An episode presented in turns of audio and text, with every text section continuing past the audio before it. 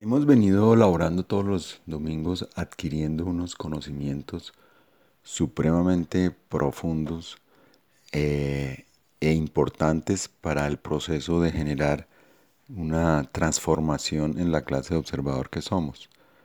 Hoy mm, continuamos con la magia, como siempre, esto es realmente mágico, y vamos a hablar de un experimento bien importante y que nos demuestra nos demuestra nuevamente los poderes que tenemos nosotros para al final llegar a una conclusión que está escrita en la Biblia.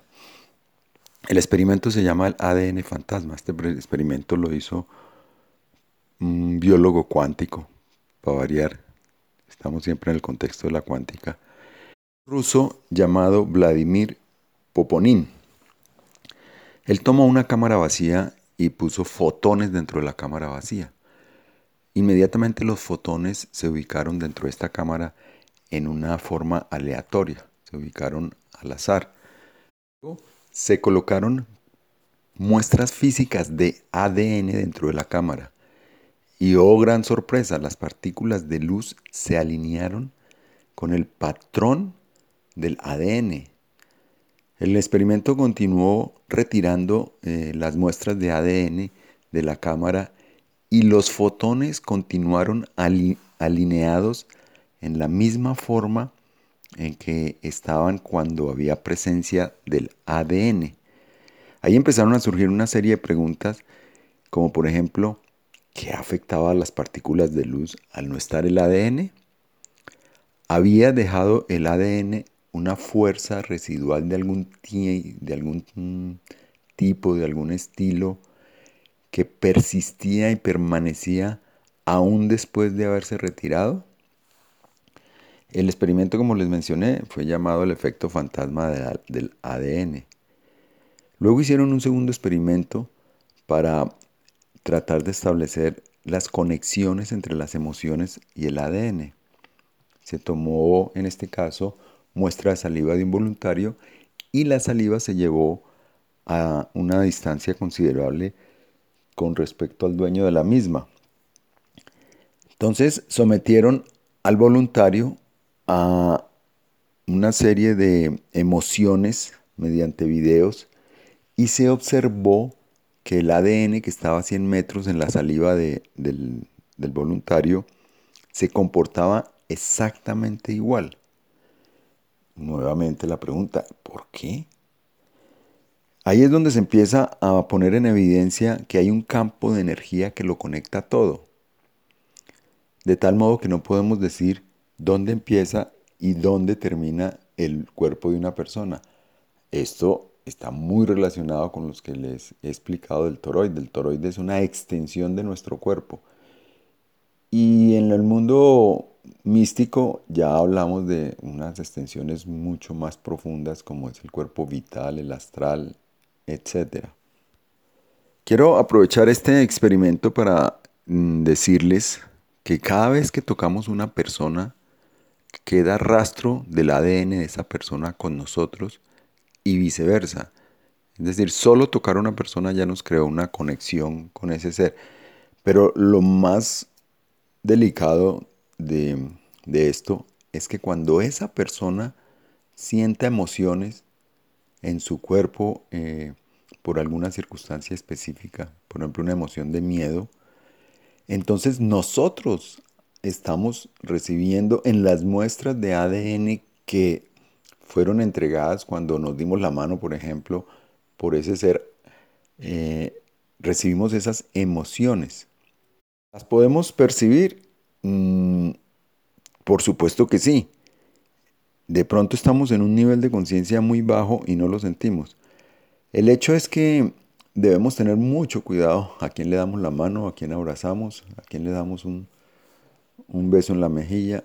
Eh, todo esto hace que nosotros estemos cargándonos de muestras de ADN de, de todo el mundo y estemos recibiendo las emociones de todo el mundo sin, probablemente sin darnos cuenta. Sugerencia, saludémonos como los orientales, tiene mucho sentido. Mm, hay una reverencia muy, muy especial y no hay contacto físico. Tercer experimento que se hizo con, con el ADN, y es que se tomó un ADN de una placenta humana, que es la forma más primitiva del ADN, y se colocó en un recipiente donde se podían medir sus cambios. Se hicieron 28 muestras en tubos de ensayo y se le entregaron a 28 investigadores muy entrenados. En estos casos hay que tener en cuenta que la persona debe estar muy entrenada con el propósito de generar fuertes emociones. Se descubrió que el ADN de la placenta cambió de acuerdo a los sentimientos de los investigadores. Sentimientos de gratitud, aprecio y amor. Reaccionó el ADN estirando sus filamentos y se hizo más largo. Cuando los investigadores sintieron rabia, miedo o estrés, el ADN respondió apretándose, se hizo más corto. Este experimento puso en evidencia que hay una energía que no se ve afectada ni por el tiempo ni por la distancia. Existe en todas partes y todo el tiempo. Y las células se conectan a través de esa energía. Continuando con esta magia, porque no, es impresionante, no, no para en ningún momento. Siguieron con los experimentos y encontraron que el ADN puede causar patrones perturbadores en el vacío, produciendo agujeros de gusano magnetizado. Esto, esto puede, puede resultar un poquito complejo, pero no vamos a entrar en detalle. Eh, los agujeros de gusano eh, son llamados los puentes de Einstein-Rosen, que ellos hicieron un experimento con, con este tema. El punto es que estas conexiones crean túneles eh, en áreas completamente diferentes del universo, a través de las cuales se puede transmitir información fuera del espacio-tiempo. Y el ADN, creando estos agujeros de gusano, atrae bits de información que pasan por nuestra conciencia. Esto es nada más y nada menos, como dicen los científicos, un proceso de hipercomunicación pero ¿estamos acaso hablando de telepatía? Estas hipercomunicaciones eh, son mucho más poderosas si se encuentra uno en estado de relajación. Los estados de estrés, de preocupación o de un nivel de intelecto hiperactivo que es en lo que nuestra sociedad nos ha metido últimamente, impiden la hipercomunicación o distorsionan la hipercomunicación. La naturaleza se ha desarrollado gracias a la hipercomunicación y la ha aplicado durante millones de años. La organización de los insectos lo demuestra claramente. Un ejemplo, cuando una, hormiga reina está separada de su colonia, la construcción y la labor de ellas continúa según el plan pero si la reina muere, se detiene todo el trabajo de la colonia. Ninguna hormiga sabe qué hacer. Todo indica que la, reina le envía los planes a todo el grupo a distancia a través de esta hipercomunicación. Ella puede estar lo lejos que quiera, con tal de que esté viva.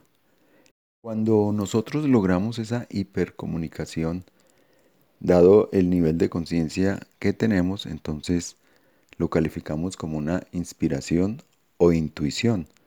Realmente eh, ese es el verdadero nombre, es la intuición. Asumen entonces los científicos que en, tiempos remotos la humanidad había estado fuertemente conectada a una conciencia grupal como lo hacen hoy los, los animales. Sin embargo, fue necesario desarrollar eh, y experimentar la individualidad. Nosotros los humanos nos tuvimos que olvidar de que hacíamos parte de una conciencia grupal y con, e, con, ello perdimos la hipercomunicación. No obstante, estamos pasando por unos momentos donde ya se ha estabilizado, por lo menos en algunos seres, la conciencia individual. Es pues el momento de crear una conciencia de grupo. Completamente una con que logremos acceder a toda la información a través de nuestro ADN sin que nosotros, como hemos sido hasta el momento forzados y controlados por otras fuerzas. Los científicos ya están hablando de que si la humanidad hace plena conciencia de su capacidad grupal, tendría un poder de crear y modificar formas en la Tierra similar a los dioses. En este momento los científicos están hablando y están creando una teoría que la llaman civilizaciones tipo 1, que es una humanidad que se desarrolla con una conciencia de grupo y que no tendría problemas de ningún tipo. Con el poder mental como, civilización unificada, las consecuencias de esto sería que tendrían control de las energías de su planeta hogar. Ojo pues, una conciencia de grupo nosotros controlaríamos nuestro planeta hogar. Esto incluye todas las catástrofes naturales. También hablan de una, de una, también crean una teoría de civilizaciones tipo 2, que incluso podría controlar todas las energías de nuestra galaxia hogar. Ahora, yo les digo, ¿será que estamos haciendo exactamente eso, pero en sentido contrario? Pareciera que nuestro interés fuera destruir nuestro planeta hogar por una conciencia no grupal, sino individual y egoísta.